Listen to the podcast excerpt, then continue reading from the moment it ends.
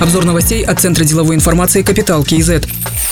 За 20 лет отток капитала из Казахстана только в офшорные зоны составил порядка 140 миллиардов долларов. Но это данные международных организаций, поскольку в Казахстане нет единой системы мониторинга и оценки. Об этом сказала депутат Сената Ольга Перепечина. По ее данным, с 2015 по 2019 годы в производстве Комитета по финансовому мониторингу Минфина было зарегистрировано 238 уголовных дел по фактам невыполнения требований репатриации национальной и иностранной валюты. В суд было направлено всего три дела, но даже в рамках этих трех дел вопрос возврата средств не рассматривался. В Уголовно-процессуальном кодексе обязательства по возврату не предусмотрено, заявила депутат. Она считает, что для решения вопроса надо провести качественный мониторинг и анализ статистики, заключить международные договора и совершенствовать законодательство по возвращению средств в страну.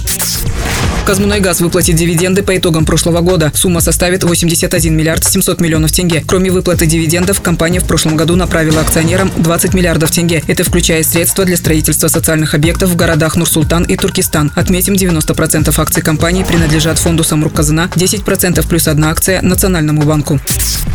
X-Холдинг Казахстан и Казахтелеком протестировали платформу, которая позволит контролировать соблюдение правил санитарной безопасности во время карантина. Разработчик системы – компания Vizor Labs. Руководитель компании Василий Долгов рассказал, что распознавание масок и халатов различных типов осуществляется с точностью 99%, комбинезонов 97%, перчаток 95%. Кроме того, детекторы способны к обучению и могут распознавать новые вариации средств индивидуальной защиты медперсонала. Детектор можно подключить на любую IP-камеру. Для работы системы необходим лишь доступ к видеопотоку.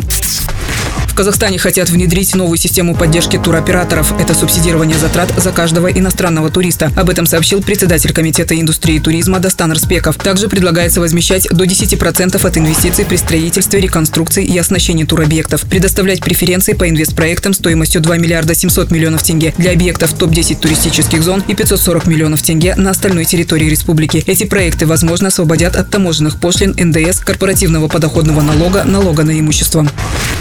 На сайтах авиакомпаний и агрегаторов начали продавать билеты на международные направления на июль и последующие месяцы. Это мировая практика продажи за несколько месяцев перед началом полетов, поэтому не регулируется и не ограничивается. В Комитете гражданской авиации Казахстана сообщили, что приобретение билетов по международным направлениям не является подтверждением возобновления рейсов. Это также не гарантирует пассажиру полет по выбранному маршруту и дате рейса. В комитете уточнили, что решение по открытию авиасообщения будет принимать межведомственная комиссия с учетом рекомендаций Минздрава и ситуации в других странах. Другие новости об экономике, финансах и бизнес-истории казахстанцев читайте на Капитал Киезет.